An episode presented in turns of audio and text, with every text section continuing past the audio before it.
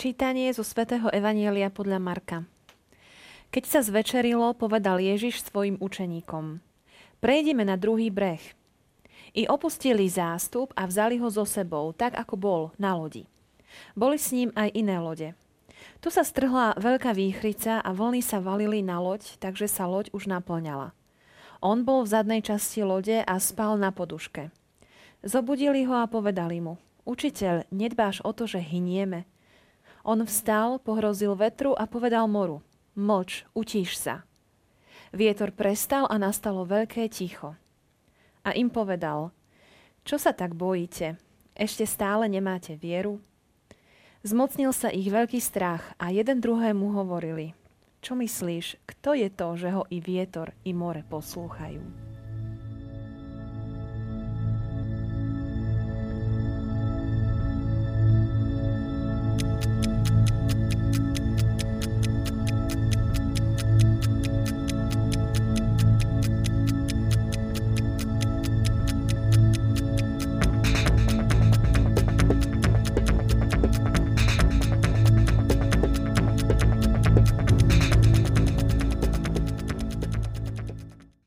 Milí televízni diváci, opäť mám radosť privítať vás pri sledovaní našej relácie EFETA. A dnes sa nachádzame v našom biblickom úrivku prostred veľmi dramatickej scény na mori. A teším sa, ako budeme odkrývať aj tento text znovu slovo po slove, vetu po vete s mojim milým hostom, ktorým je opäť otec Juraj Pluta z farnosti Skýcov. Srdečne vítajte. Ďakujem pekne naozaj dramatická situácia. Zaujala ma tam e, tá prvá veta, že učeníci vzali Ježiša so sebou tak, ako bol. Zdalo by sa to také banálne celé. Celá tá situácia vôbec na začiatku nebola dramatická, pretože ničomu takému to nenasvedčovalo. Ježiš e, uskutočňoval taký rutinný presun, tak by sme to mohli nazvať. Eh, o mnoho dramatickejšie môžu pôsobiť také tie udalosti, keď sa už chystali na niečo veľmi vážne, že teda Ježiš bude uzdravovať, eh, že bude kriesiť alebo niečo podobné, alebo bude vyučovať veľké témy. Ale toto sa nám zdá byť eh, také bežné, teda Ježiš vyučuje, skončí sa vyučovanie a potrebujú sa presunúť na iné miesto, na druhý breh. No a pred ním je cesta, ktorú absolvovali možno, ak sa hovorí, x krát a nič od toho nečakali bola to nejaká taká šedá chvíľa toho dňa. A predsa sa stala uh, výnimočnou práve preto, že zobrali Ježiša. Práve preto, že zobrali Ježiša. A skutočne v tom evaníliu je zaujímavé to spojenie, že zobrali ho tak, ako bol. No on bol učiteľ a na tej lodi vyučoval to bola jeho pozícia. Predtým, ako sa plavili, tak použil loď na vyučovanie, aby ho bolo dobre počuť. Tam sa využila tá akustika a teraz tá viditeľnosť. No a Ježiš na tej lodi stál v istej pozícii, e, mal tam isté miesto, z ktorého vyučoval. A evangelista poznamenáva, že keď sa to celé skončilo, oni sa rozhodli ísť a on zostal tak, ako bol. Čiže na tom mieste, v tej pozícii učiteľa. Tam zostal. Takto ho zobrali. A veľmi dobre e, z toho textu sme mohli zachytiť, ako tá cesta e, začne plynúť a Ježiš, tak ako bol v tej pozícii svojej, na tom mieste, z ktorého vyučoval, teraz Ježiš zaspáva a neopúšťa ten post učiteľa. Zdalo by sa nám, že skončila sa mu práca a teda nejaká aktivita, a vyučovanie sa skončilo, že odzvonilo a učiteľ si zvyčajne zoberie svoje pomôcky a veci a opustí triedu. Ale toto nebol ten prípad. Ježiš tam zostal a tým, že zaspal, e, stal sa veľa vravným. Toto je zaujímavé. Preto neopustil ten post. Preto e, tam ďalej vyučuje takým zvláštnym spôsobom, na ktorý ani apoštoli nie sú zvyknutí a možno ani čitateľ Evanielia nie je zvyknutý, pretože vždycky by sme teda sa tak nejako motivovali tým, že učiteľ bude niečo rozprávať, že zaujme názormi a tak ďalej, tak ako to Ježiš zvyčajne robil. Ale teraz sa tam Ježiš e, zloží a zaspí a predsa vyučuje. Je to také zvláštne. Mňa vždy pritom napadne ten e, obraz, ktorý niekedy možno vidieť v živote, ako keď sa matka pozera na svoje dieťa, na spiace dieťa. je to taká zvláštna scéna, možno to niektorí videli, ako v tichu matka hľadí na svoje spiace dieťa a nie je to prázdna chvíľa a nie je to hluchá chvíľa.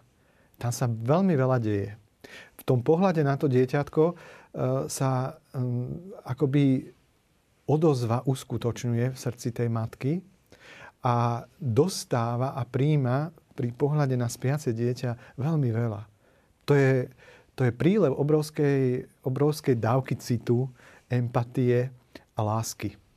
A možno aj mnohých ďalších vecí, o ktorých by bolo iste vhodné hovoriť veľmi veľa. Ale stačí len tento letný pohľad na matku, ktorá hladí na dieťa a my vidíme, ako naberá.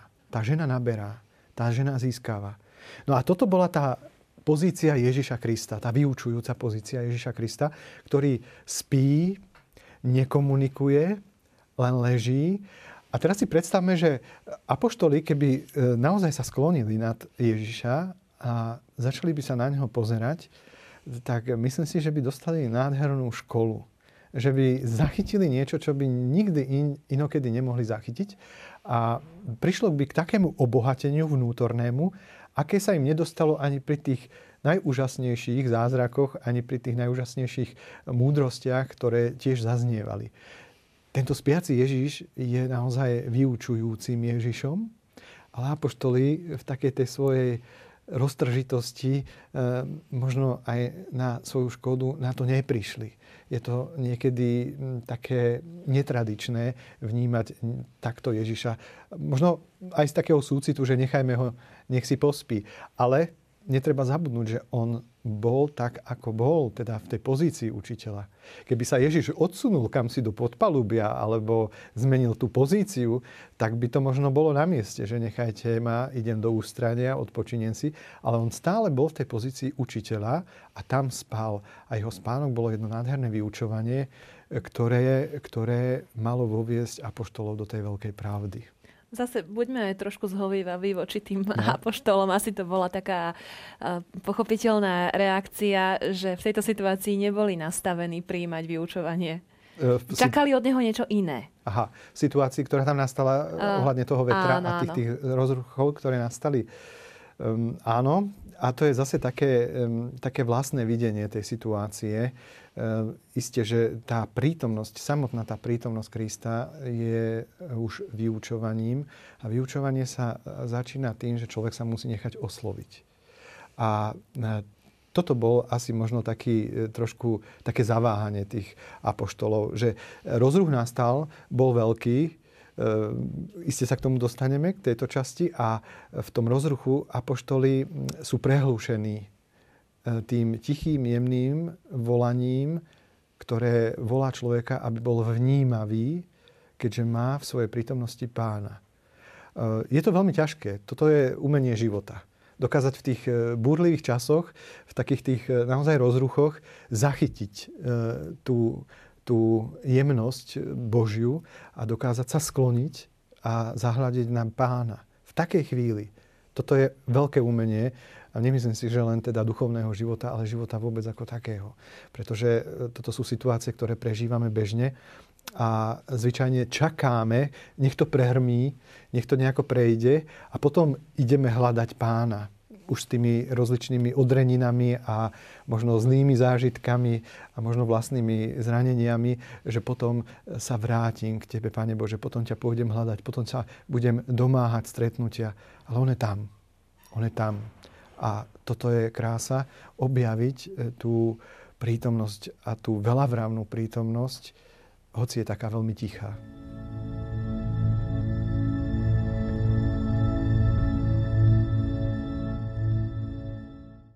Z úst apoštolov zaznieva naozaj taká veľká výčitka voči Ježišovi. Učiteľ, nedbáš o to, že hynieme.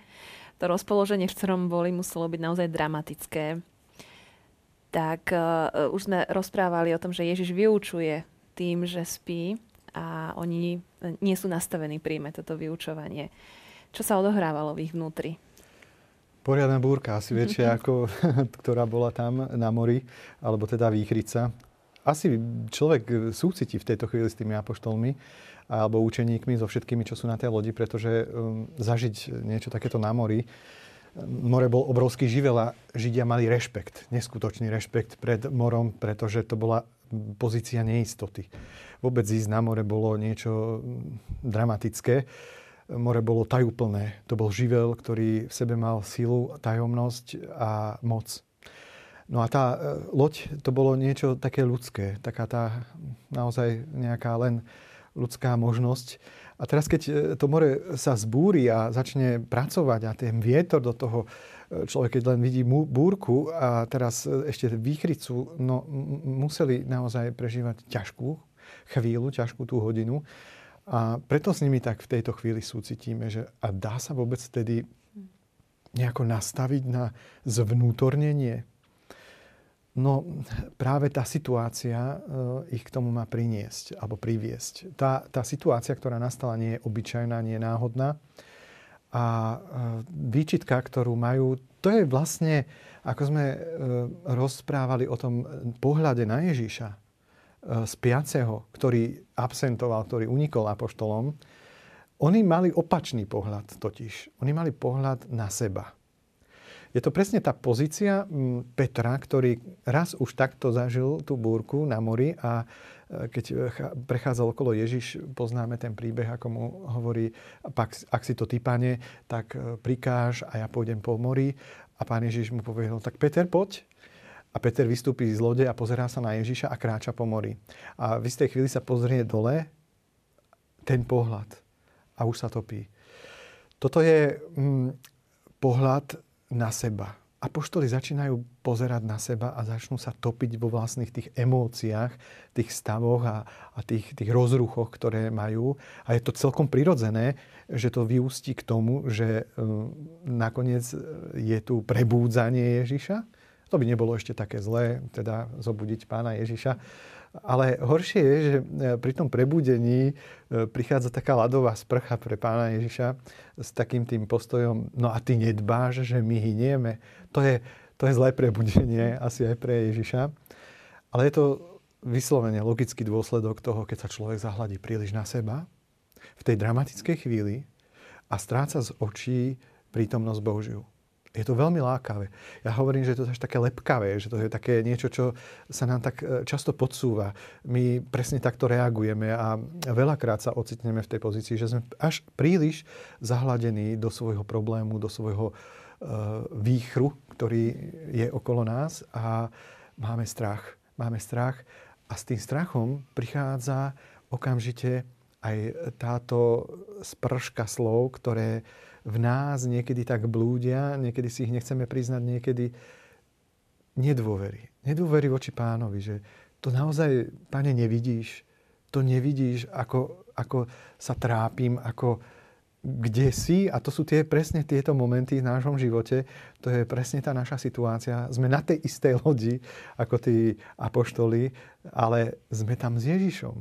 To si nesmieme zabúdať. Sme tam takisto, ako oni s Ježišom. Takže e, tá výčitka, ktorá tam prišla, je len takým logickým vyústením toho príliš e, pohľadu na seba. Pohľadu, kedy človek má nejaký ten scenár, takto by to malo vyzerať, takto by si to mal, pane, teraz zariadiť.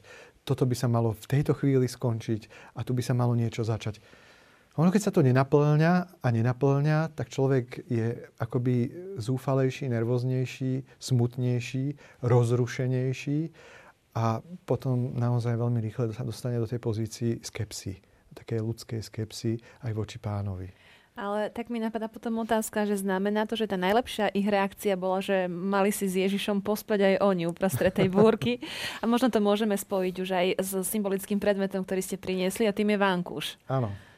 No, e, myslím si, že e, skutočne oni prespali v tom svojom rozruchu e, danú správnu chvíľu. E, boli oni tí, ktorí práve mali bdieť. Ako to v Gecemanskej záhrade Ježiš hovorí, zostaňte so mnou a bdejte. A čo znamená to bdieť je e, vlastne byť s ním. Uvedomovať si tú prítomnosť. A tá prítomnosť, uvedomiť si tú Božiu prítomnosť, tú Ježišovu, by stačilo e, pozrieť na ňo a vidieť ho, že je tam, že ty si so mnou. Nebudem sa báť zlého. A keď by som išiel temnou dolinou, nebudem sa báť zlého, lebo ty si so mnou, ako sa modlí žalmista. Takže e, toto je, toto je tá pozícia, od ktorej sa odklonili. Ale Ježišov postoj spiaceho Ježiša je náročky daný k tomu, aby apoštolov privádzal aj k pokore že Ježiš nie je ten, e, ktorý je manipulovateľný. Jednoducho Ježiš je ten, ktorý koná sám tak, ako on chce. Čiže má ten atribút Boha. No a tá poduška, ktorú tu máme dnes, e, je naozaj takým znamením toho, že v našom živote budú chvíle, kedy si pán ustelie. Kedy tá poduška tam bude aj na tej našej lodi. A ona tam je na tej našej lodi. A musíme s týmto rátať. Nesmie nás to ani prekvapiť, ani by sme nemali byť nejako takí šokovaní, ale skúsme s týmto rátať. Preto je tu tá poduška, aby sme si ju vzali do svojho života a aby sme ho ponúkli priamo Ježišovi. E, v tejto chvíli mi prichádza na um sveta Tereska z Lízie, ktorá veľmi bojovala. Poznáme ten jej život, ktorý nebol jednoduchý. Bol veľmi pekný, krásny, ale táto mladá reholnica prechádzala mnohými, mnohými formáciami a neboli to jednoduché formácie, boli to tríznivé, ťažké. To boli tie výchry, to boli tie búrky života. Ona si to sama priznáva. A vždycky Tereska hľadá nejaký spôsob, že ako z toho výjsť. Presne tak, ako tí apoštoli. Rýchle to ukončíme. Túto búrku musím rýchle, tento problém musím sa ho striasť, ja ho musím vyriešiť, dať nabok, aby už tu nebol. A Tereska tak trošku mm, e, sa trápi, že nejde to tak jednoducho, nejde to tak plynule. A v istej chvíli dospeje k jednej skutočnosti, k poznaniu toho, že ono to tak má byť. A že vtedy stačí len ten pohľad na pána, to vedomie, že ale ty si so mnou. A ona doslova hovorí, že budem rada, keď si môj pán v mojej lodičke pospí. A ja mu to doprajem. Toto bola e, taká zvláštna vízia Teresky, ktorá s tým už ráta, že prídu také chvíle a ja nechám pána odpočívať a nech si pospí. E, v tej chvíli človeku pomôže práve pohľad na prítomného Krista. Je to iný pohľad, je to taký vnútorný pohľad, je to pohľad nádeje. Asi ten, aký mal žalmista, že sa nebudem báť, lebo ty si so mnou.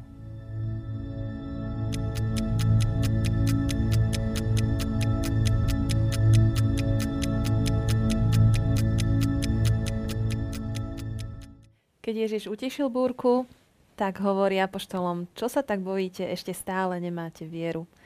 Potom akoby taká trošku výčitka zase z jeho strany voči apoštolom. A taká otázka teda, či sú tie výchrice v našom živote zlé a, alebo dobré? Hmm. Keď tak uvažujeme v, v, týmto smerom. Ako sa hovorí, že aj, aj. Mm-hmm.